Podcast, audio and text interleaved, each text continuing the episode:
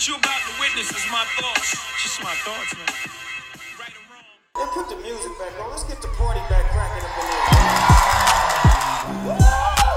Get my money right.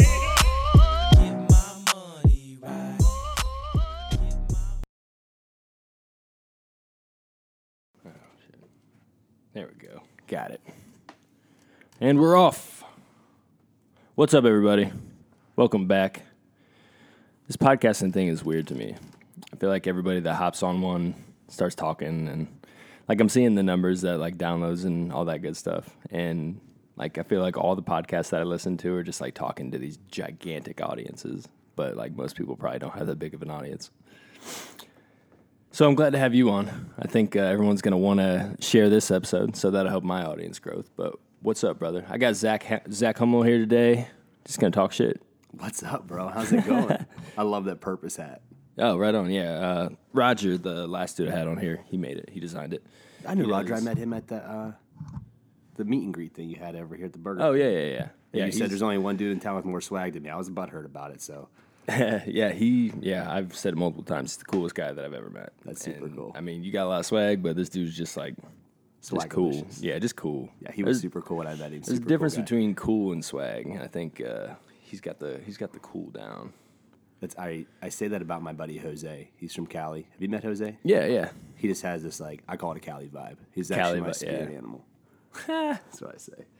So what's up, man? What you been up to? Dude, I've been uh, I've been productive recently. I had a great summer, so I got injured training this year. My first actually like major training injury that I've had the past 15 years. Got a bulged disc, yeah, bulged disc in my lower back. Uh, I had a little issue going on with my shoulder. Both kind of freak accidents. I was doing a circus dumbbell. So what a circus dumbbell is is like a three to four times the size of a regular dumbbell and it's, and it's like a three inch handle and it's using strongman for overhead press. So essentially, anytime you go into strongman sports, it's like, how can I make hard movements harder? And that's essentially what they're doing. And I was pressing it overhead and it was windy out that day, like a buffoon. I throw it over my head and the wind catches it. Oh, I hurt shit. my shoulder. So I'm like recovering from it. I was like, I'll just go fucking hard on my lower body then. So I'm like up in my lower body days and just being real ego driven as a lifter. And I guess that's my sport strength training. It's ego Right. lifting, right? And uh, I trap bar deadlift, you know, with the handles on the side. Uh, 800 was a big PR for me and good form. And next thing you know, I couldn't walk the next day, man. My I had a bulging disc, so Eight hundred pounds. 800 pounds. You you moved eight hundred pounds. I did. Picked it up, Jesus man. I was pretty pumped about it too. I was really excited about it, you know. And then I spent the rest of the summer pretty much just like crippled. I was pretty hurt the rest of the summer, so I spent a lot of time kayaking and getting right with my soul. You know, at that time in basically my entire life, if I didn't train every day, at least five or six days a week, my mental state slipped quickly. Mm-hmm. So it was really a great mental test. And the last, you know, six months, I've been really finding myself as a person and growing myself as a person a lot, you know, outside of the gym. So You can tell. good. Thanks. You can definitely tell. I was gonna talk, bring this up later, or at least at some point. But like, you seem happy. Thanks, man. I am. I got married this year, dude. Which I think, like, I, you could probably contest to this as well. Like, I feel like the day we said I do, I had a level up in maturity. Right? I'm like, bro, I can't be, I can't have Ash going to work and be like, my husband sucks. I don't want to be a shitty husband. Like, I want to be a good husband. So I feel like I've had to kind of like level up and mature in all aspects of my life, which is, you know, kind of really helped thrive my business a lot more in my relationships and, you know, my communication as well. That's great. So uh, we've been we've been friends for what, like two or three years now, Two years, yeah. and it's it's been kind of cool to see the the the change that has taken place in you. I mean, now you got this Jesus beard, you got the crazy long hair, and you used to be short and like what, like a bu- almost a buzz on the Yeah, side, clean cut. So like physically, the appearance is different, and then just like as a man, it's just like you you were a bad motherfucker before, but now it's just like you you're growing as a, as an all around man. Thanks for that. What's yeah yeah? What's the uh, what's changed? man? I'm telling you, you know, a, a little bit has to do with you know if I want to kind of like rewind it and be legit. You know, when I came to Indy, I didn't know anybody, and you know, I, when I left from my hometown, I moved here. I was, I had a clean slate. I could kind of be whoever I wanted to be and rewrite who Zach Hummel was and who I wanted him to be moving forward. So like how I carried myself and you know how I presented myself to people. I don't have to be that same like party guy and whatever Yeah. I was from back home. I was ready to mature out of that college state and start turning into you know a man and growing myself more as a person. and then I kind of fell into the spotlight a little kind of quick in town. And if you mm-hmm. ask me, I went from literally I could didn't know one person here to now, you know, I go around town or if I'm out and something, you know, I usually typically see someone who knows me. So getting thrown into the spotlight that quick and this little bit of fame, if you will, that I have and people recognize me kind of like made me realize that there's a lot of people watching me. And I don't think I always give the best advice mm-hmm. but I want to make sure that it's at least somewhat mature and that if I'm giving things out that it's somewhat productive. Yeah. And I don't want to be like a negative nuisance to anybody or mm-hmm. like kind of derail anyone from their mission or, or speak to people in a manner that's going to make them lesser. Yeah. So I kind of just like been carrying myself a little bit more perspective and understanding that people are paying attention to me. So it's probably important I pay attention to things I say. Doesn't mean I still don't say dumb shit. Yeah, no, I get that. I like that. I uh, I think you're really good at speaking confidence into people, just like helping people see their best self. Um, that's one one of the reasons I, I think we get along so well. Every time I see you, you got something good to say to me. So I like when people say nice things to me. Yeah, I, I feel like that's uh, that's why I started. Remember when I started calling you Big Dick? You're like, dude, I have never been a dickhead to you once. I'm like, nah, bro, Big Dick. Every guy likes getting called Big Dick. Yeah, it threw me threw me off a minute because I don't I don't know even where that came from. I saw it was like a big like big dick energy kind of thing. Yeah. I was like, what the fuck? like, what the fuck? Why am I a dick? I didn't do anything to you. But yeah, people that, like to be, you know, encouraged. You know, you know, encouragement says, I see what you're doing and I see the things that make you happy, and I support it. yeah, You know, that's all encouragement is. I mean, you can be I like that. doing whatever you're doing, you know, and it's like if even if our missions don't align, like and I see that you're doing like good things, like I'm gonna support it and I'm gonna encourage you. And what's also I think really neat and this is definitely a blessing for me is when I I have the ability when I'm outside of people's universes, like you're in your own little universe with Indy fitness mag, you guys are mm-hmm. thriving from there. And I feel like I have so many great ideas for you guys because I'm like outside of your space Yeah, that probably helps. you know, like I, like you could tell me a lot of great ideas for Iron Valley Barbell. and I'd be like, oh, that's genius, because you're seeing it from the outside in. I'm looking from the inside out. Mm-hmm. So it's like even at times, you know, it's you have to really understand your audience and your customers and being it as I am your audience and essentially I am your customer because you know I support you guys. I feel like I can give you guys good insight as a customer and it's productive, you know, from a, you know, a friendship. And you're like, you know, you just take off and Yeah. you know, might run with whatever it might be. Yeah, I think so. I want to back up a little bit. One of the reasons that I wanted to start doing this podcast is because I'm tired of um, people giving life advice that really haven't done anything and just like spitting out shit that everybody's heard in a book before or some kind of quote online. And I wanted to have like real conversations with real people. You're one of the few people that I know that can just come up with something that's like motivational and inspirational, just it, it be original. Where where in the hell does that come from? Every time we get on here, every time we've podcasted what like six or seven times by now, and there's something that you come up with. Like the one time was like um, whenever you're out in the ocean, it's hard to see the horizon when you're drowning or something like that. Yeah. Where do you come up with these original thoughts? They just they just pop in your head, or Yeah, I think I'm really great at storytelling. So Yeah. I'm really good at like putting myself in situations of, and you know, most of it's like, you know, most of the time we're talking about this is like adversity. Mm-hmm. And I just understand adversity just from the things that I've gone through in my life. So I feel like I can tell a story based off my adversity. Like a story I told recently was when I was younger, I was like eight or nine at the time, and we didn't really have a lot of money to go on vacations and different things, but I had one of these lens changers. And what it is, you hold it up to your eyes and you click this Oh, I button. and remember it- those things. Yeah, and it Those are changed. So one minute you're at the beach, right? The next minute you're on the mountains. And look how you just said that. Oh, dude, I remember those things. They were Yeah. sweet.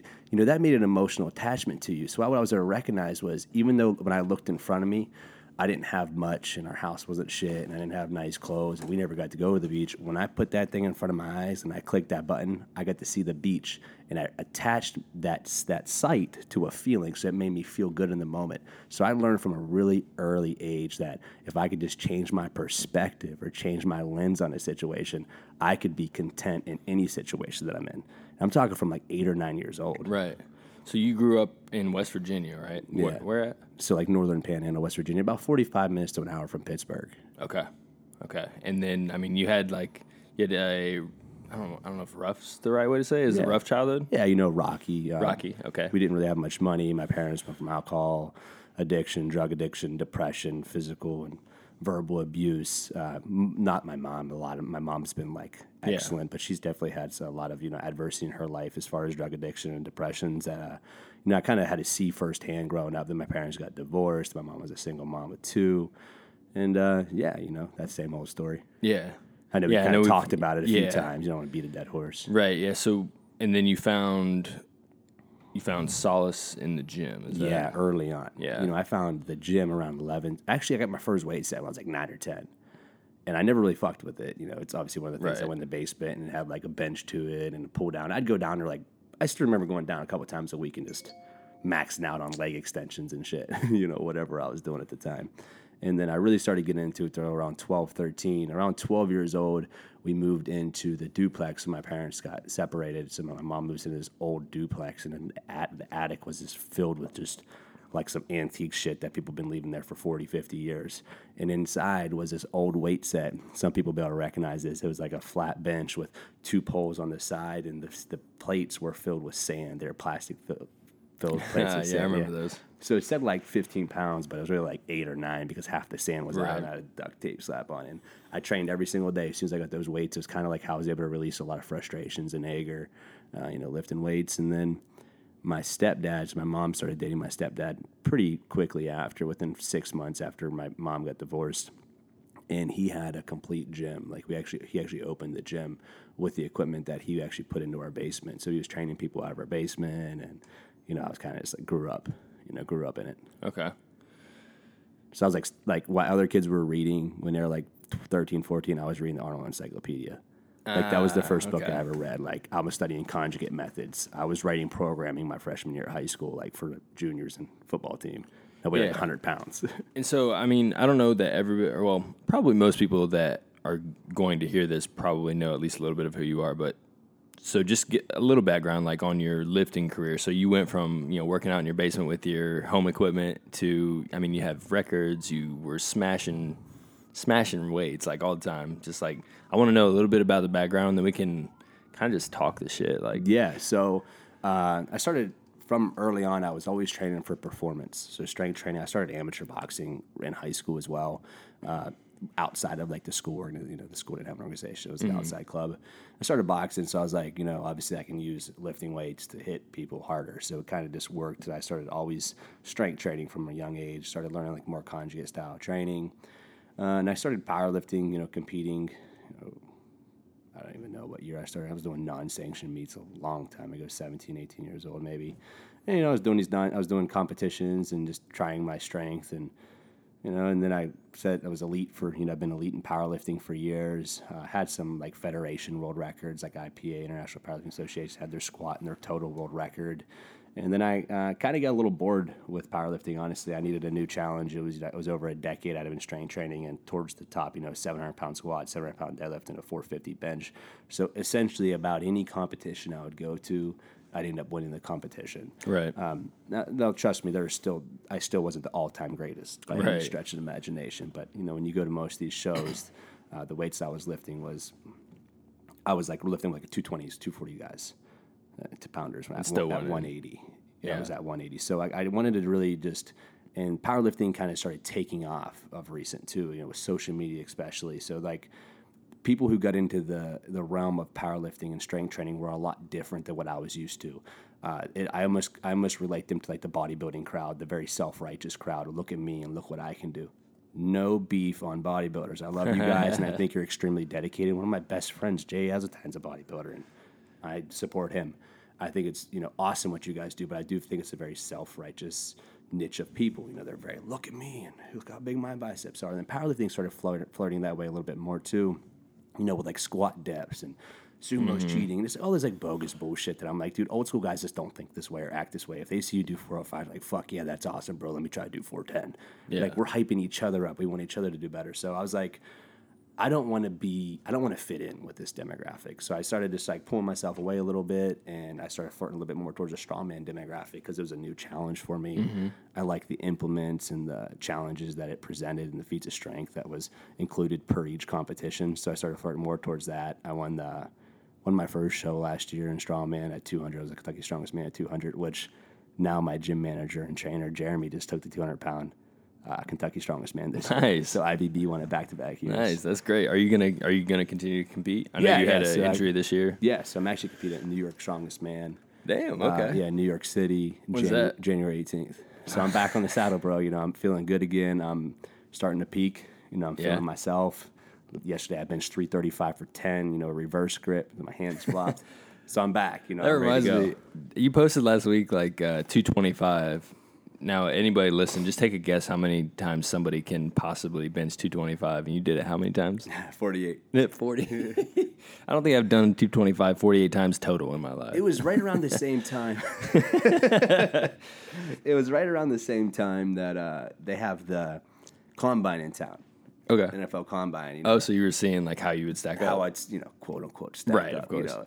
And I remember it's like, dude, these are way more than the guys because the record I think is 52, and that's by like some big ass dude. So I'm really shit. close to it. My best was 50, right? So I'm real close to it. But I crack up when people are like, dude, that's fucking nuts, and I'm like, listen though, man, like I'm a professional strength. Athlete. Yeah.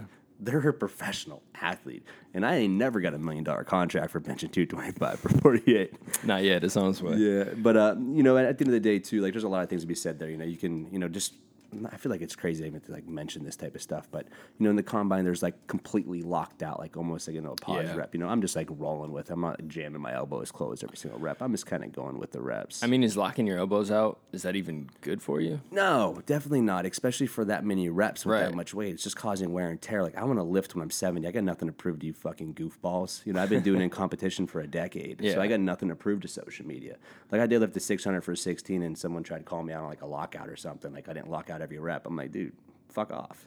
Like, dude, I pulled like if you do it, then you pull 616 times if you're so fucking bad. And lock out every time. Yeah, and lock out, or, and just do it for one. I mean, most of the people saying they're saying going to do it for one, you know. So it's I've never really tried to like give a fuck what anyone else was saying about the lifts. If Yeah, it's so not I- done I in competition. It don't count anyways, you know. Right. Any any Joe schmo at LA Fitness can say they bench three fifteen. It, it's just facts. It is, yeah. so you, I mean, you are killing it on Twitter, which is like wild to me because I thought Twitter was dead for the longest. And Bro, I'm then, up like two thousand followers. Yeah, I know. like six months. I know you, you sent me some some stats last week, and like that many impressions. I'm not gonna share it with everybody, but that many impressions. If you were to buy that many impressions, you're looking at thousands and thousands and thousands of dollars in ad spend. Wow, Yeah, good deal. it's crazy. Um, I think I'm filling the gap. You know, people people are starting to recognize now. If you want to lift weights, you have to understand how to you know load the weight and distribute the weight properly onto the body to you know not get yourself injured. You have to be on effective programming in, in order to put yourself in a position to continue to progress and stop Yeah. plateauing. So I'm just filling that gap. It's like Uber. You know, Uber saw a problem, they fixed it. Indy Fitness Mag saw a problem in the community, they fixed it. Like that's just what I'm trying to do. I see a problem. People are getting in the space. Uh, fitness is growing like a motherfucker right now. People aren't recognizing they're getting poor information. So I was like, hey, let me fill this gap. Let me be someone that you're gonna hit me up on Twitter and you're gonna DM me. I answer like 30 to 40 DMs a day, full conversation. Like I'm talking to people, helping people. Like I'm truly about you know the people's coach, how everyone claims to be. Like I'm in there in the DMs every day helping people. And there's there's a huge difference. Like, so I've been trying my hardest to get back into Twitter. I it just can't. Like, I love scrolling and reading and shit, but like, I just it doesn't fit like my like what I say. I just I can't tweet that much, man. I just hmm. I don't know what it is. It's just not my my forte. Maybe not yet, anyway. But like, there's a huge difference. Like, there's tons and tons of fitness fitness accounts, right? But there's a huge difference between your account and the information you're giving, which is it seems like it's a out of a mastery of the subject as opposed to people that like read something recently and then switched a few words around and claimed it as their own information. How often are you getting people and I also see people coming at you and saying like this, this, this, this, this, and you're like, oh, okay, well, you can't do this and da da da. Like how often are you seeing people come to you and saying like, listen, you give way better information than anybody else compare and like what how mo- ah, Jesus. Yes, it. often, Often, yeah. And so, I mean, I'm, uh, on a day to day basis, Yeah. know, people are, you know, thanking me for the information that I'm putting out. They're super excited about the info I'm putting out. They're just, and they're saying the same thing as you. And I'm interested, like, what makes you say that? Like, I feel like what I'm doing is I'm essentially talking about things that people aren't talking about, and I have the ability to, I think, say things at the quote unquote, quoting you, the mastery level. Mm-hmm. It's because I just truly understand what I'm talking about. I don't have to like regurgitate information, so I'm not regurgitating an article. I just read and trying to like say it verbatim. Mm-hmm. Right. And I'm just saying it based off. I can I can pair in stories. Like as Mm-hmm. I'm like talking about a lift, I can talk about a story that resulted in how I learned, you know, to fix or to improve X, Y, and Z. Uh, so like basically like basing things off of real examples and actually showing you the examples, which I think a lot of coaches fail at too. They show you the beginning picture and then the end picture. I'm talking about everything in the middle. I'm not talking about the transformation picture. I'm talking about the mindset that it takes to get from point A to point B. And I'm also talking a lot about like sustainable lifestyles, sustainable training styles. You know, these these people getting into the industry, they get abs really really quick. And now like I'm a coach because I got abs. Right. So now all of a sudden they're coaching people and they're just trying to get everyone to have abs. And next thing you know, I got people walking in my gym who are eating fucking 1,400 calories a day and starving themselves and training six or seven days a week on some bullshit training program. And then they hate their life and they're not happy with themselves mm-hmm. and they're like, that's what they think fitness is. And I'm like, man, that's not health and fitness at all. Like, that's I've had a client reach out to me. He was he was he was nervous. He's like, "Man, is it okay that I went out with my buddies this weekend?" I'm like, "What are you talking about? Is it okay?" If you don't do that, we're not. You know, what I mean, you have to like let yourself go. Sometimes you have to give yourself that release. You tweeted about that either today or yesterday too, right? Yeah, the sustainable lifestyle. Yeah. yeah, yeah. Because you know that's and that, that's what's kind of bothersome. You know, people are getting they don't realize that they're fucking up people's lives, and it could be their last ditch effort. I keep telling you how many people was came to me, and I was their last ditch effort. They tried 14 different group classes. They had four trainers. They got their shoulder hurt by one guy. Then I was their last ditch effort, and thank God I was able to kind of re perspective, you know, change their perspective on how they viewed health and wellness. And I was able to put, you know, in them in a trajectory to actually finding success in the gym, you know, and in their actual lifestyle. And when I talk about their lifestyle, I'm talking about eating and choosing quality and healthy foods to eat on a daily basis, you know, choosing to drink more water than pop and soda and alcohol, whatever it might look like. And it doesn't have to be like as regimented and as hardcore as I think as a lot of these trainers are making it. Yeah. So I think there's another thing I've noticed with Twitter, fitness Twitter, is like there's a lot of like there's a lot of pros that are just like out to murder anybody that doesn't agree with their approach. You know what I mean? It almost sounds like Twitter Democrats. mob. Yeah, yeah. Well, we can get down that road for sure. but there's it just seems like there's a lot of people that are out there like trying to just like get on anybody's ass that is promoting something that they don't agree with and there's just like almost like a snobbery of maybe particularly in nutrition as opposed to training but like are you having a lot of people that are coming to you like coming at you for your approaches Yes. Um, not necessarily coming at me, but they'll try to throw like whatever it is. But the good thing is, is I don't really get too worked up when people have something negative or damn us twice i'm fucking up something negative or um, criticizing to say to me because I have information, insight, results, studies to back it up. Nothing I've read, things that I've conducted myself. So whenever people come at me with certain things, I already have the information available to dismiss their case. And if it is quality information, I'm willing to listen to it too. I'm not I'm not this biased approach. I'm an evolving coach. I'm literally evolving every single day. So when people like subject out exercises and events and uh, certain foods and different things, I immediately can say, well, if I know your bias, it's because you don't have enough insight on the other topic, and that's when people people typically build biases. When they hear information from one person and they understand that like uh, the carnivore diet, right, and they, they think carbohydrates are bad. Well, maybe for them carbohydrates didn't work, but saying that that particular diet is going to work and be constructive for everybody is incredibly false. Especially the fact being that nutrition is only 100 years old, and 50% of the information that we know right now with nutrition will be debunked in the next 10 to 15 years. that's wild It's absolutely astonishing. So it's basically everything you're pitching right now is fucking half of it's bullshit. That's why when I'm pitching shit, especially on the nutrition aspect of things, I'm like, dude, this is evolving. Mm-hmm. All I know is eat whole foods, eat clean, choose better quality foods. You know what's good over the shittier foods, and you're gonna be in good shape. what do you do for so does dylan do your nutrition Yeah, Dylan does all my nutrition. what do you do for like do you have a specific plan or you just you're like you were just eating a shit ton of calories for a while right yeah, I still am. Okay. but it's usually like 80% to 90% is clean. okay So like I'm eating four to six thousand calories a day. You know, 500 to 800 grams of carbs a day. damn and it's just uh, you know same food as everyone's like, how do you doing? Eat all that food? I'm like, I'm just doing the same shit y'all doing, just eating more of it and being miserable, you know. And it sucks, you know, to stuff your face with that much food on a consistent basis and train and the Are you level. we're still training. trying to? Were you trying to get 220? Yeah. You still trying to? Oh, yeah, Nice. By the end of the year. that was the goal, man. I'm Nice. stuck at 205 right now, though. I'm gonna eat a lot of like junior bacon cheeseburgers. but you know what's funny? Twitter's funny. Um, and people, what I what I realize is people get really emotional when people get emotional about criticism, it also goes to show me that you might not be as educated mm-hmm. in your information as you might think you think that you are. So I like to use negativity and criticism to showcase trolls. Like everyone's like, don't even give them attention. I'm like, no, because it gives me more attention. When I quote tweet, this guy said touch and go red deadlifts aren't real deadlifts, and I quote tweeted it and explained no deadlift is a real deadlift unless it's done in competition. So shut the fuck up about your bogus ass how much you can deadlift at LA Fitness. No one cares, and nor does it count. It only counts when you're in competition, anyways. So demonizing or saying that touch and go red deadlift is not counting as real reps is eliminating a great tool that's going to develop your hamstrings, your quads, your lower back, your upper back, you know, multiple things. It's going to develop your actual reset deadlifts as well. So demonizing this, I can put this guy on blast, educate people.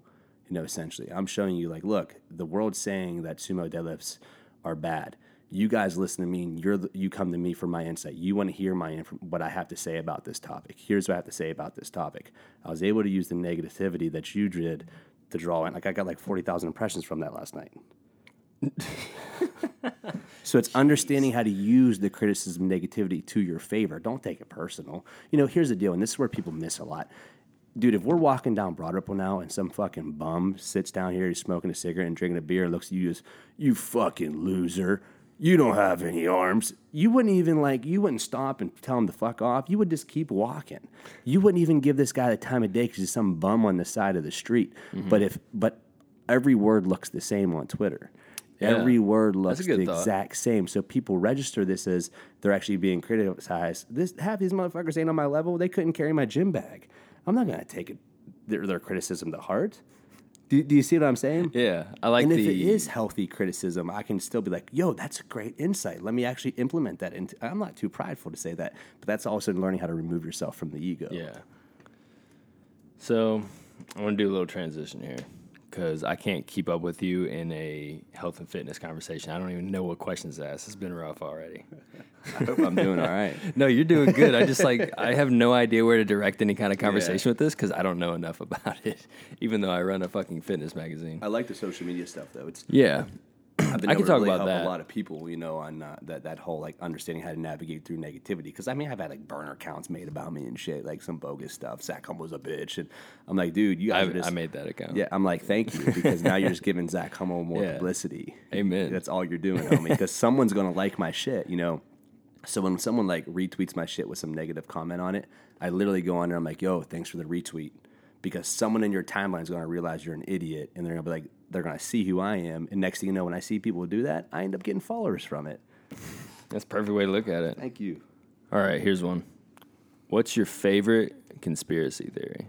Oh, I knew this would work. dude, I, knew don't it. think I don't think the pyramids were designed by real people, or uh, Okay. not, maybe not real people. I'm not saying there was aliens, but we are biased and goofy as fuck to believe that we're the most evolved civilization ever walked the earth. We can still we can't figure the fuck out how the pyramids were made.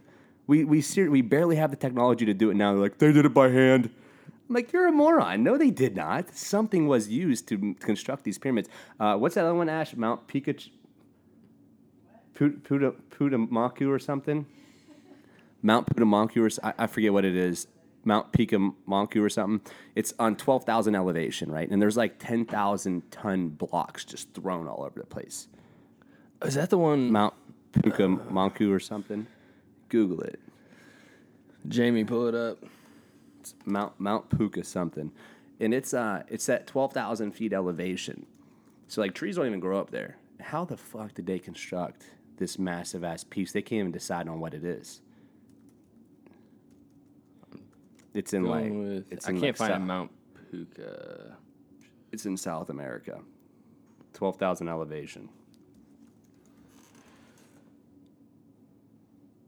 Puka Pukamonku. You don't remember what it is? We watched. Puma Punku? Yep, Puma Punku. Puma Punku, okay. Yeah, look it up.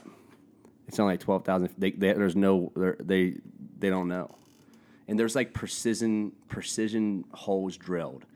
Like you can tell that there was actually used like drilling. So I think I might have heard of this, and they found like basically drill bits that Yes. couldn't like. There's no way that Correct. we had the technology to make these things back. And on top of that, there's face structures of every identified, like you know, like like how white people have distinct looked, Mm-hmm. how people of color have distinct looked. There's a fucking alien shaped head there.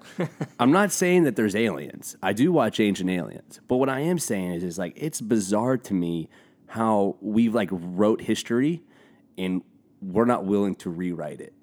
And I just feel like that's kind of bogus. I also think the pyramids are way older than a couple thousand years old. I think they're like ten to fifteen thousand. Absolutely. Why do you think that? I mean, just like with erosion on, on, on the mm-hmm. Sphinx and multiple things, and, and the erosion on the Sphinx is like is is the one thing, but also like when you start like digging into like the, the conspiracies behind it, and start talking about like how much erosion it would have taken the pyramids to like get down to the position that they're at now, and like they were supposed to be built by the Nile River, and it, the Nile River would have been like ten thousand years ago if it was built right there. Why would they build it that far away from the Nile River? Because they mm-hmm. need water, right? To- Right. every why would you build that far away from the Nile River if you didn't you know so like things like that make you question it. Well, how much? How much of those stone blocks weigh? Weren't they like two million pounds or something yeah, stupid like, that? thousands dude like 20,000 pounds or like 20,000 two million tons. pounds a little much. yeah 20 20,000 20 tons or something like 20 to 200 tons. I forget what it was. Yeah look it up. Something crazy.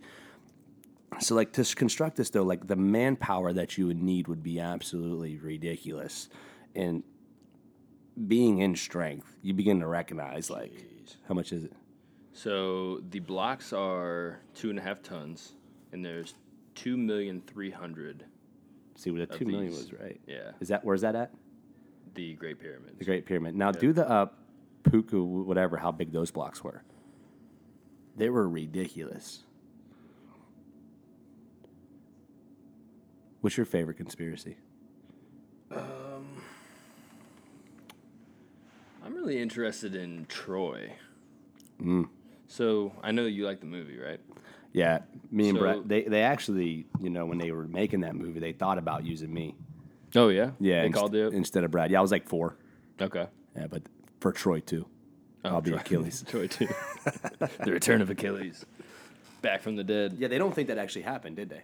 So for th- for thousands of years, so that would it started out as just like a an ancient Greek myth, and then this one guy was like stupid rich, and he decided that he was going to dedicate his life to finding the actual Troy, and now there's you know the general consen- consensus is that it, it it was real, and they the entire war happened like all of it was real.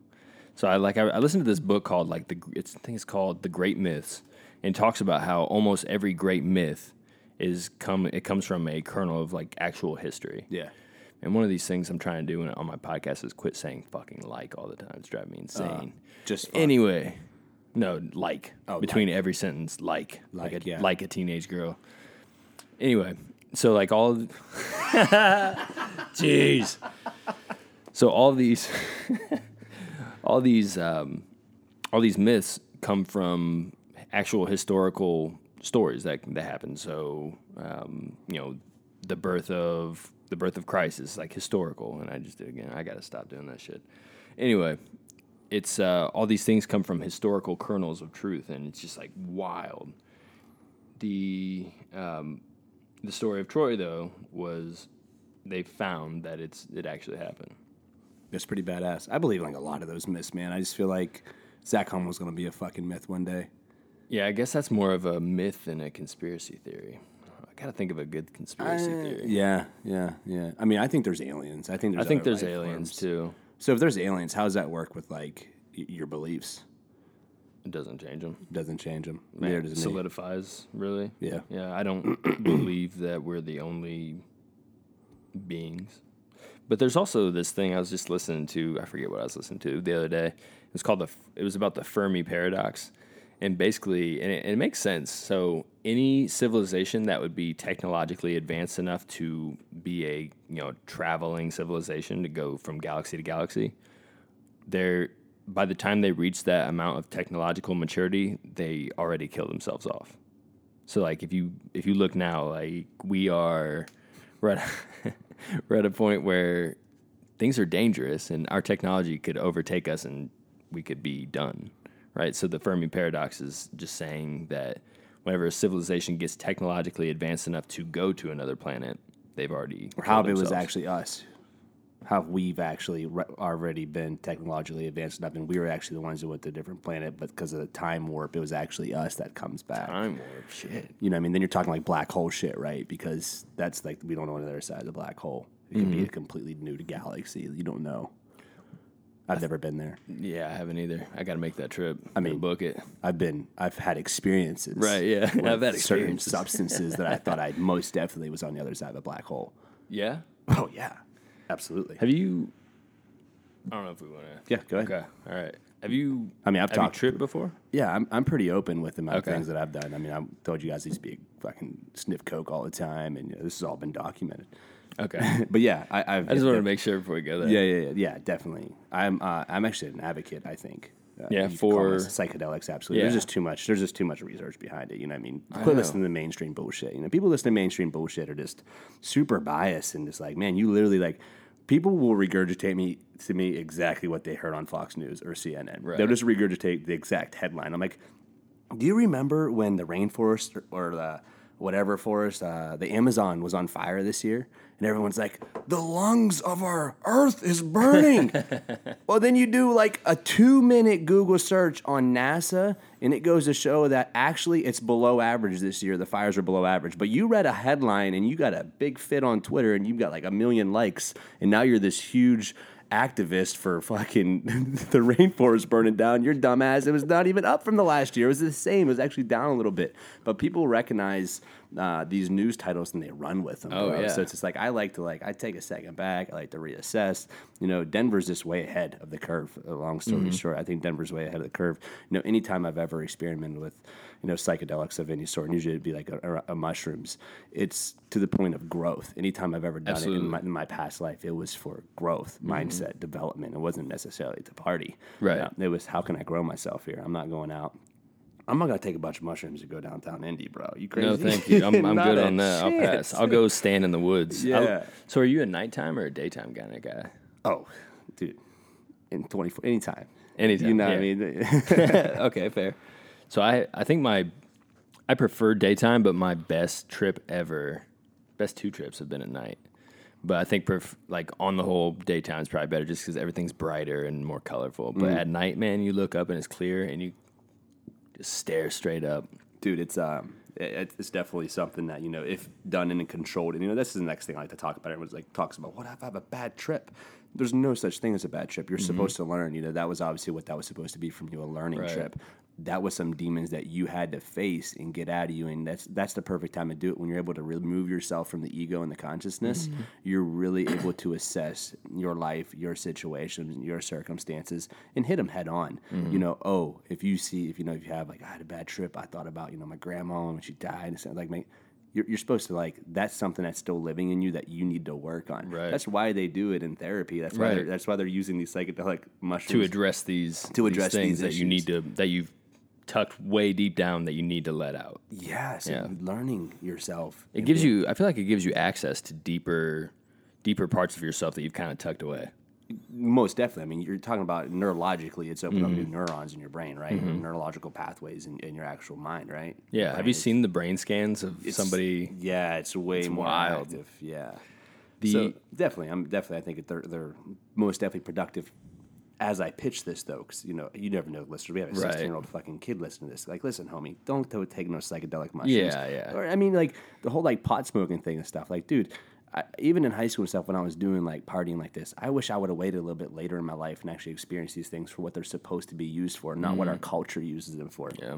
So like I'm not, as I say, I'm an advocate for psychedelics and obviously, obviously for marijuana and CBD. If you're not, you're just again like I think you're Right. biased. Um, but I wish I didn't have such a pushback from other uh, insights within the culture because I feel like our cultures kind of use these as party drugs and for like the wrong experience. Where if you use these for a productive experience at the right time and at the right age, With the right people. with the right people or in the right setting, or mm-hmm. maybe you need professional guidance. Maybe you've been through a lot in your life that when you take psychedelic mushrooms and you haven't really done a lot of drugs, like I've did so many fucking drugs in my life. So when I did like psychedelics at the time, it was just like, oh, this is another thing. Yeah. I could handle the experience a lot mm-hmm. more. Where I don't feel like people can handle the experience quite as much. So you might want to be in a controlled setting with a professional. Yeah, I did have a bad trip, but it was because I did have some things that I needed to address that I mean, just frankly, just it scared the shit out of me. And it like changed me like for a couple months hmm. afterward. But then later, when I revisited the same the same substance, it like it came back to me, and it all came and like made so much sense, like as to why I felt that way last time. And you know, I said this to Jay last time. I also was with somebody I shouldn't have been tripping with, right? Yeah. And that that brought out a lot of a lot of anxiety. But Settings are big. yeah, settings are Knowing big. gonna be Company's huge. Did you feel like you could like tap into the people that you were you were with? Did you feel like you could tap into their Animals, thoughts? the people I was with, Yeah. like, the whole nine. Yeah, Yeah. not even the people Pretty I was with, wild. Yeah, Like, animals. The Everybody's animals, thinking out loud. Yeah, Yeah. it was it was quite a you know every time I've ever done it was quite the experience and quite a learning you know a learning experience and um, I like to tell people you know when when you do drugs I feel like with the experience that I've had from psychedelics and really I think anytime you enter you know when you start doing like hard drugs you know like these are like the culture drugs cocaine for partying and mm-hmm. Percocets and heroin like I'm not talking to these guys like these are no good Yeah. these are these are addictive compounds. These are things that are truly going to fucking wreck and ruin your life. I coming from a person who who who has done it too. A, uh, you know, my whole entire life got flipped upside down when I was sniffing a perk thirty before I would go to the coal mines every day.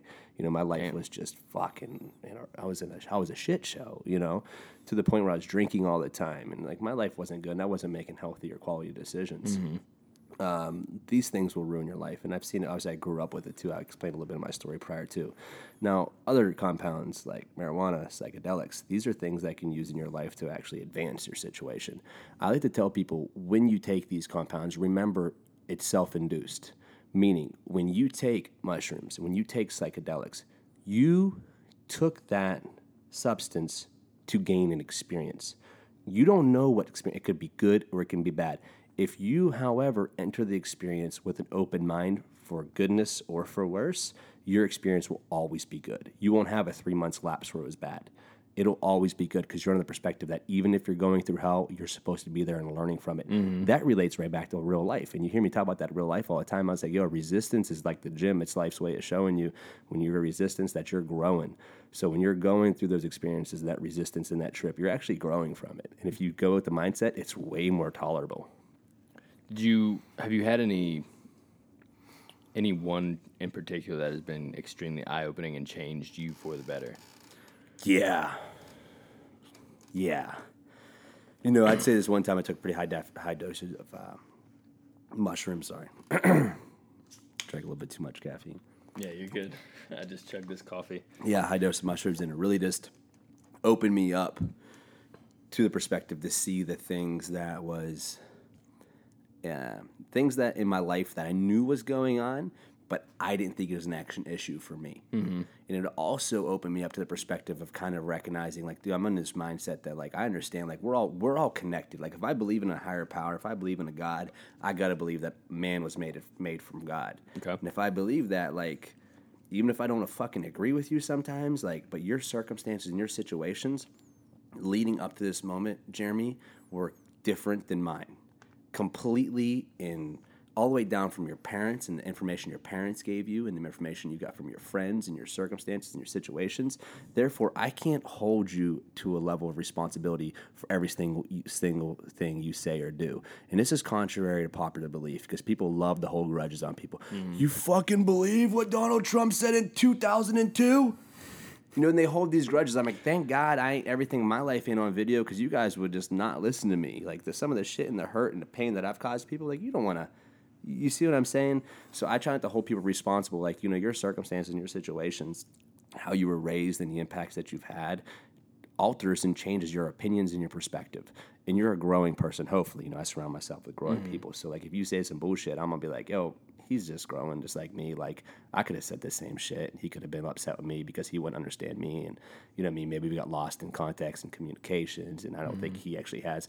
I try to remember that. I don't think all people I think all people have goodness in their heart. Mm. I think there's a very few, you know, not very few, but there's there's like a category of people that the devil has his hand on, Right. And you can see that like the like the the mental illness and certain things like you can tell the devil has a grip on people and like there's there, there's certain, but for the vast majority, I feel like we all actually have goodness in our heart. We've kind of just like masked it up with what the culture's you know trying to pitch and negativity because that's all we're being fed. We're being fed negative rap music, negative rock music, negative things on the news.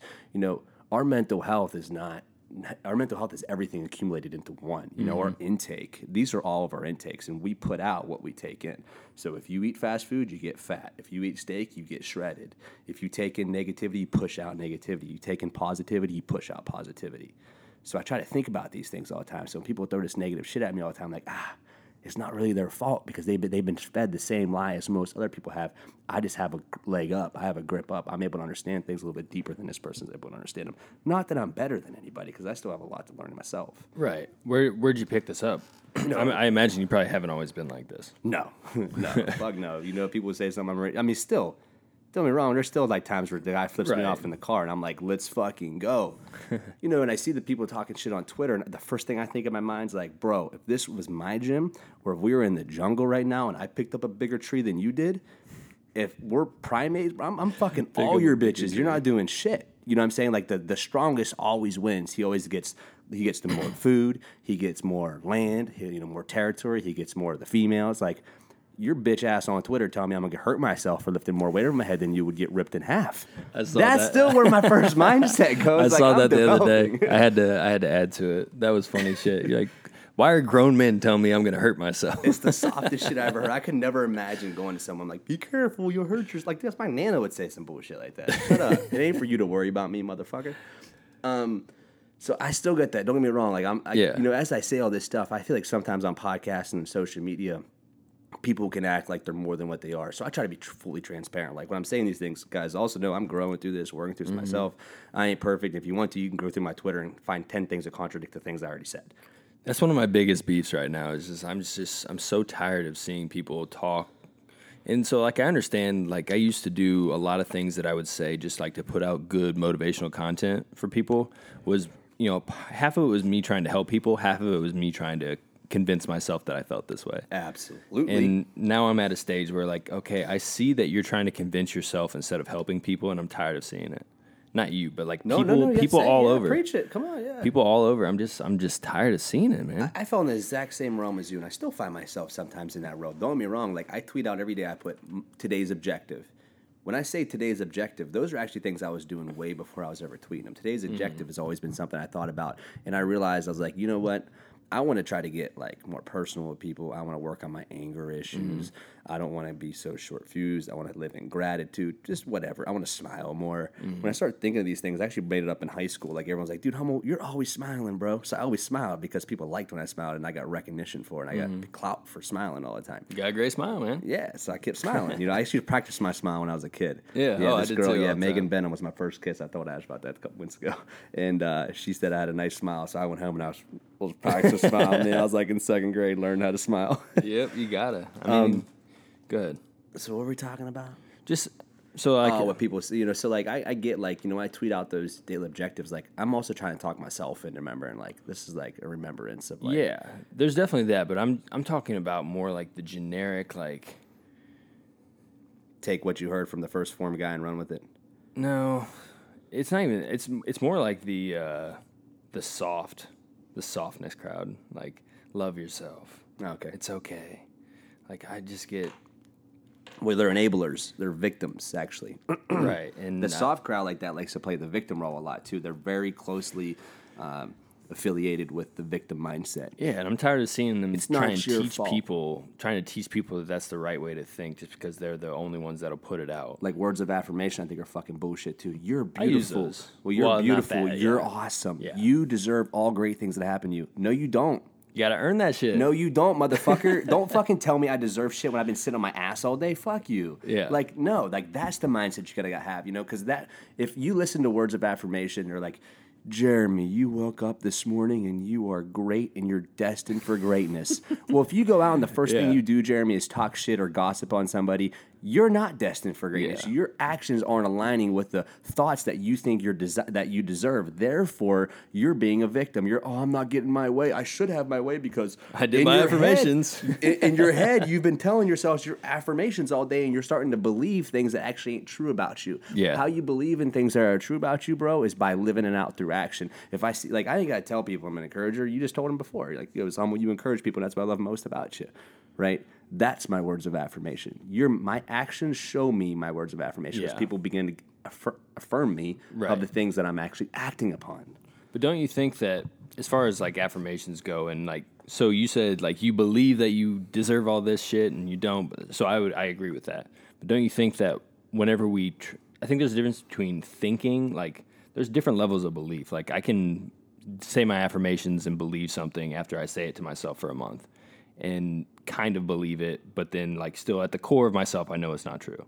But then, you know, at some point, if there's something about myself that I believe, it's almost always going to show up, right? So, like, if I believe that I have issues with this, like deep down, and I don't share that with anybody, but I, I truly believe it in my core, but don't share that. Like, that's a true belief of like how I see myself hmm. Versus like me telling myself these affirmations every day and kind of believing it, kind of not. Yeah. Don't you think there's something to be said about the things that people truly believe always showing up in their lives? Absolutely. I, I actually I have a like a, a quote that one of my famous quotes, if you will. I said, "We are what we believe." Mm-hmm. But perception is also reality. You know who's the comedic uh, comedy guy who killed himself? What was his name? Uh, Recently. Robin Williams. Yeah, Robin Williams. Love Dude, Robin that was like five years ago now. wow. Exactly. It's that because Robin Williams is that type of person, like Mm-hmm. where you like it just hit everyone from left field, Yeah. right? But perception's reality. We thought he was great. Right. When, but when really in reality he was dealing with bigger demons than we ever able to recognize. Right. So it's just like yes and no on the backside of things. Like uh, I believe they'll put it this way: I would write my squat numbers, my bench numbers, and deadlift numbers on the mirror, and I'd rehearse them every single day for like a hundred That's times what a I'm day. talking about. 700 squat, 450 bench, 700 deadlift. You can fucking do it. You're the fucking best, Zach. You're, you know, I tell everyone, you're the best in the business. You're the best in the business. Until they, you know, you believe in that, but you can't actually, at the core, you still gotta know that I'm not the best in the business. Like, I got learning to do, I got growing to do. If you're not actually the best, you know, don't give yourself false hope either. I Right. think if your actions aren't aligning. But here again, that's the difference between arrogance and confidence. Arrogance is saying things but not completing the project. Confidence is completing the project and still saying things. Like I'm gonna say, "Yo, I I'm one of the best lifters in the world. I'm one of the best coaches in the world." I'm not just saying that because I'm arrogant. I'm saying that because I'm proving it. I'm proving it with actions day in and day out. That's the reason why I'm the best because I'm proving it and I have thousands of results to show for it. I've coached people in two dozen countries. People has traveled in my gym from three different countries in 24, 28 states. It's like I'm saying these things, but I'm backing up. I'm confident about saying it because I'm actually proving the results through action. I'm arrogant if I'm like, I'm the fucking best. I haven't trained anybody. So you went in. I mean, f- to use the example that you just used with the the deadlift or the the squat numbers, you wrote these things down and you practiced them mentally, Hmm. and you envisioned them happening, and you went out and did the work to make them happen. Yeah. How much help was visualizing those things to The kind reason of? I did it. Okay. That, that's that's like that's how this is like a two part thing. Right. Like, so I that's, that's- where I think a- affirmations are great is whenever you can use them and Oh, go the yeah. full process, but to great, to but listen to some tape that says you are great, you are bountiful and abundant. Like I don't buy that shit. it's it's it's based off how you apply it.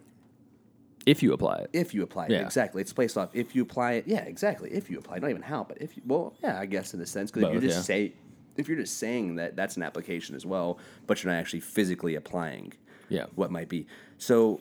That's a two part thing. I, I, I still I still hold firm. Like I think it's fucking bullshit. Doesn't mean I still don't listen to them, but I'm actually doing the part. I think it has to do with more of the structure and the completion of the project. Mm-hmm. Of like, are you actually living out the words that you're saying to yourself? Like if you told me, "Hey Zach, I'm gonna start this podcast and it's going, I'm gonna do this Indy Fitness Mag thing, and I'm gonna connect gyms in the community, and we're gonna grow, and Indy's not gonna be such a fat, lazy city anymore." And if you told me, I'd be, that's a great idea. But if you never did anything to apply it, and then you just couple on, look, guys, I'm changing everything, and I was voted on United 50's greatest people in Indy, and like I'm like, you're a- you're a poser. You ain't doing shit, Jeremy. Man. But you're doing the things. So therefore, when therefore, since you're doing the things, it's a real life application. So I feel like then it's like the words of affirmation are actually productive. You know, I think there's also such a thing as too much self help. Yeah. Absolutely, I do. I agree. hate getting around people who just quote Gary Vee all day. I'm like, what have you done?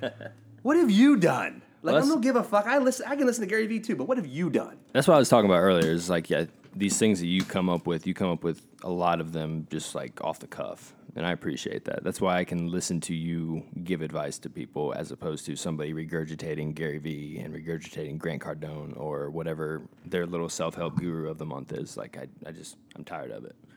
Oh, and, and rightfully so. You know, and I think, like I said, too much self help is. I recognize this with me when I was starting to go into this entrepreneurial role. If you, will. I hate to call myself that an entrepreneur. Really? Yeah, remember we talked about this before. Uh. Because I feel like entrepreneurs is on a bigger Was it scale. was it when we sat Probably here and drank? like drunk. Yeah. you know, okay. all the time. but you know, I think entrepreneur is a big scale. Like when I'm saying I'm an entrepreneur, like, hey, I also like I do online, you know, I do e-commerce stuff. I have a big clothing line. My gym's crushing it. I have trainers. I, you know, these are things I'm doing, but on a much bigger scale. I also own a restaurant. I, I have my hands. I'm an investor. Like then I'm an mm-hmm. entrepreneur. That's what it is, and that's just my definition of it. I'm not knocking anyone else's definition of what they think of. Right now, I'm a small business owner. I got a, a fuck ton of streams of income. That's what I am. I own a couple. I own a small business, and I have multiple streams of income. Okay. I see entrepreneur and business owner as two different things, but I see entrepreneur as somebody creating something for a need in the marketplace. So like something that doesn't exist yet. So like owning a gas station would be like a business uh, a business owner, small business owner, but creating an offering for a part of the market that doesn't exist yet in its form, that would be entrepreneurship So to you, me. Iron Valley Barbell, I'd be a business owner then. For Iron Valley Barbell, I would say yeah, but for ZachHummel.net, that would be different. Gotcha. Or Yeah, gotcha. IronValleyBarbell.net. yeah. Yeah. So for your online business, I would say that's entrepreneurs entrepreneurship. For owning a brick and mortar business, I would say a small small business ownership. Agree? Disagree? I mean, I'm selling T-shirts like everybody else. You can get them at Walmart if you want. Not the same, not the same texture. Barbell on it. So I'm not really feeling that much of a need. I, I think in a sense, but yeah, I think my Twitter's done more of an entrepreneur page than anything because I'm really filling a gap there in your perspective. Yeah. Like, I'm talking about weight distribution, and if you load your lat, your back won't hurt on the deadlift. People are like, "What are you talking about?" But then I teach them how to do. it. I teach them how to external rotate and load their glutes. Next, thing you know, they don't have back pain anymore. This guy's had back pain for 30 years deadlifting. One session with me, no more back pain. Like then I'm filling gaps. For my own personal use, we don't even, I don't even want to continue down this road, but like, what do you mean, like loading the lats on deadlift? Yeah, yeah. So even give you a visual. Yeah, yeah, Yeah. So like when you're, so you're bracing, I'm bracing down my core here. So you see a lot of people deadlift like this. My erectors, right? Mm-hmm. Yeah. Look where my lats are. Now look at this. okay, Now that these lats load, there's weight distributed. That means these lats are assisting me in pulling Okay. up. It's going to relieve tension from the lower back. Yeah. Keep a nice, more neutral spine. Now here's the deal: when you get into That's neutral helpful. spine, neutral is a range. Your back can bend slightly when you're deadlifting. The back is also extremely durable, and you can see that with these goofballs deadlifting all the time at Globo gyms with the crazy rounded back. But they keep showing up every week and doing it. People knock them, but they do it every week. It's Yeah. like, damn, bro, you got a strong fucking back. If you can do that, I'm not saying you're gonna last forever, or your results are eventually gonna teeter out, but your, your spine's durable. You know, your spine's strong. But if you teach people how to lift more effectively, man, they're gonna relieve tension from their spine and have more longevity in the game. And at the end of the day, I'm all about setting world records, but if I can't lift them, I'm 60 or 70. I don't want to do it. You see what I'm saying? Yeah. I remember oh, mean, it might have been like a year and a half ago. We talked about like how you were still wanting to compete until you're in middle age, and even older. Yeah. Is that still the plan? Oh yeah, absolutely. I gotta, I gotta always compete. It's so funny. Me and Ash was talking about the other day. She's like, your, your vibe whenever you're competing. I'm just on a different, like, I'm on a mm-hmm. different high. Because when I'm in competition mode, like I'm 12 weeks out, 11 weeks out from New York Strongest Man, it's New York City. It's a big deal. 180 plus competitors. Winners get cash prizes. Top three go to nationals. First place gets a paid trip overseas for the Arnold Classic for strongman. Like big event, right? So I'm like really motivated and focused. Like I want to, I'm not going to fucking lose, but I'm not arrogant and being like, oh, I'm gonna go and win this motherfucker. But you know, me and my training crew, I'm like, I ain't fucking losing this. You know, I'm, that's how I got killer mindset. Fuck these motherfuckers. I, I don't care. if My best friend shows up, I'm beating him. Well, my best friend's going. I'm gonna whip him anyway. That's always the mindset going into these competitions. Utmost confidence, but that just starts to filter out into everything. I, it starts to filter out into the podcast, into my motivation, into my encouragement, uh, into my business. Everything starts to grow and prosper more because I'm demanding more of my body. When I mm-hmm. start demanding more of my body, it requires me to demand more of my mind. When I start demanding more of my mind, it starts to break down. So it makes me develop more and demand more of my spirit. So it raises everything because my body gives, so my mind has to keep going. My mind gives, then my spirit, something that's outside of my realm, has to strengthen me and keep me going. So everything thrives when I'm in competition mode. Every time. Every time we get on the podcast, there's at least one mic drop. That So was that, good. But do- would you kind of like feel the same thing like when you have a big 100%. event going on? Like, you know, you just had the 5K going up, and I just asked you, they're like, yeah, you know, the 5K, it's a big deal. You Took guys- it all out of me. But you were probably thriving into it, right? You're probably making good connections, growing the brand, brand recognition. Look how you guys had a great. I wasn't able to show up, by the way. Sorry, I was in. No, you're fine. You had a vacation. I appreciate the support. Uh, you supported from afar. That Bro, I sponsor everything. I Don't, know. never, I never, appreciate that. never play me. I've been an, okay. o, I've been an OG IF, I know that, man. I know. IFM supporter all day for life. I'm subscribed to the thing. I'll never unsubscribe. about to change my cards. You're gonna need a new card, but I'm never unsubscribing. I appreciate it. But I think that's what you know. I think everyone listening to this podcast should. You know, if you have 500 listeners to the podcast or whatever it is, I think all 500 subscribers, 30 bucks a month, budgeted in. You know, I mean, these guys are making a difference in our community. I don't use the tools and resources that you guys even have on there. I've reviewed them, so before I, because I'm not going to talk about them unless I believe Yeah. in them. I'll support you no matter what, because I'm like, hey, Jeremy's working through logistics. They suck right now, but I'll figure. I'll, I'll support mm-hmm. them. I was like, no, these guys actually have good resources. I'm going to go ahead and support them. And on top of that, we talk about to all our members, guys, check out Indy Fitness Mag, and you can see a lot of our members, and especially a lot of people we train, are all in on your guys' Yeah. shit because we talk about you guys because we believe in the shit that you guys are doing. If you believe in actually making an impact, that's a way that people realize like I can't make a difference. I don't know what to do not everyone on earth is put here to actually make a big difference like you guys are doing, or maybe like I'm doing, or Ash is doing. People are put on earth for specific reasons. Maybe you're supposed to support Jeremy's mission. So offer out the 29 bucks a month, the 30 bucks a month, whatever you guys charge for your subscription, because they're the ones actually making a difference. And you play a small role in that. You get to show up at these events, communicate, network. Next thing you know, you might fall into position to actually help make even a bigger difference. And it all came from wanting to support someone else who's trying to make the difference. Yeah, I appreciate that. And there was, uh, I forget when it was, maybe a year, year and a half ago. it was for our first race. I was like, uh, hey, man, I'll send you a discount code. And you're like, nah, man, I'm paying full price. I support my dudes. And I was just like, damn, that's why we're friends. I appreciate that a lot. Yeah. Um, and that's across the board, man. You know, with everyone in my corner, like Yeah. my guys and things. Like I pay for my nutrition plans. Like, dude, I'm about like supporting my homies. And you know, at the end of the day, man, I don't want to get to the top to look around that I made it by myself. If I get Mm-hmm. up there and I didn't realize, like, every time I take a step up the ladder, I grab my homie and I throw him on my back. Say, let's go. Come on, one more. We take the next step. I grab him. I throw him on my back. You know, I know that I'm leading this ship and I'm the one who's making the next move. And if they're calculated moves, and it's my choice, and it's it's also it's it's mine to bear. So if it breaks, I don't look back and say, "Fuck Jeremy was on," you know, or "Fuck, fuck Jay." You know, it's like if I look back, I'm like, "Yo, guys, I fucked up, but I'm gonna make it right, and we're gonna make it. Like we're, we're gonna take to this next level." But as soon as I get there, if I grab my homies and I pull them up with me, and especially when I've built out this strategy where it kind of like we all pay each other because we're all like dabbling because we're like cross marketing with each other and like cross. Um, uh, I guess like working with each other in Yeah. sessions. We, we built this strategy out where we kind of all pay each other in a sense. Whenever I raise myself up and everyone else levels up, we all end up making more money. But what's most important, if I'm saying we're making more money, the only way I make money is through impact. So if I'm not impacting people, I'm not making money. So when I see I'm making more money, I'm making more impact. So of course I want to have more people around me to make more impact. So then inevitably we make more money. If everyone on the teams make more money, we're all happier. I appreciate that how how important it is to you to raise the people around you. So there's like the the Kobe that just is great, and then there's like a LeBron that is great and makes everybody better. Hmm. So I appreciate that about you. Yeah, and thanks, every time we talk, I feel like right now I feel fired up and appreciative for our friendship. So thanks, man. Thanks, bro. Same, likewise. So I think uh, now's probably a good time to wrap up. Sweet. because that was that was quite the little uh, ending you just put on for everybody. So where can everybody find you? I Yeah. want everybody to follow you. Yeah, you can follow me on Zach Hummel on Instagram or uh, Twitter.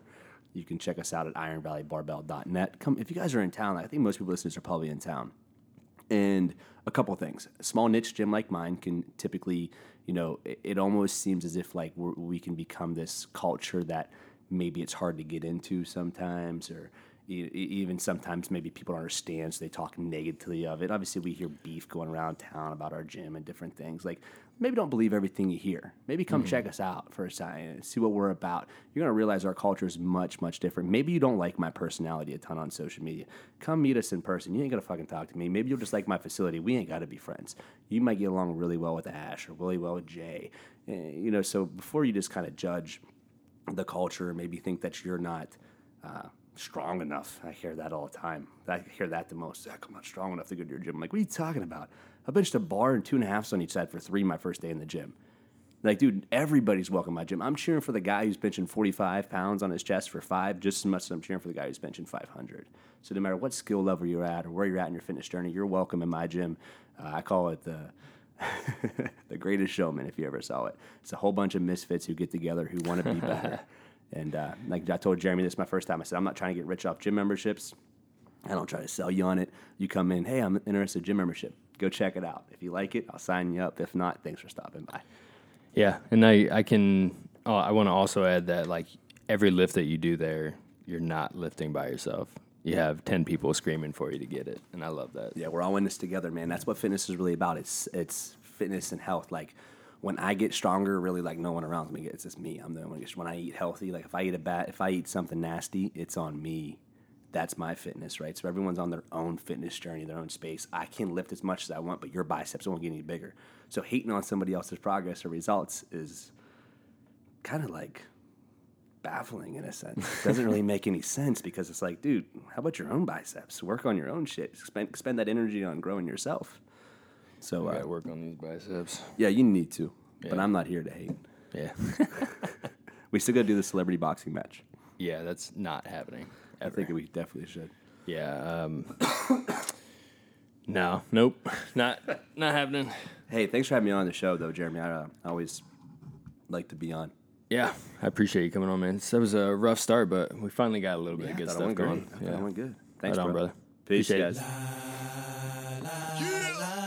Wait till I get my money right. Get my money right.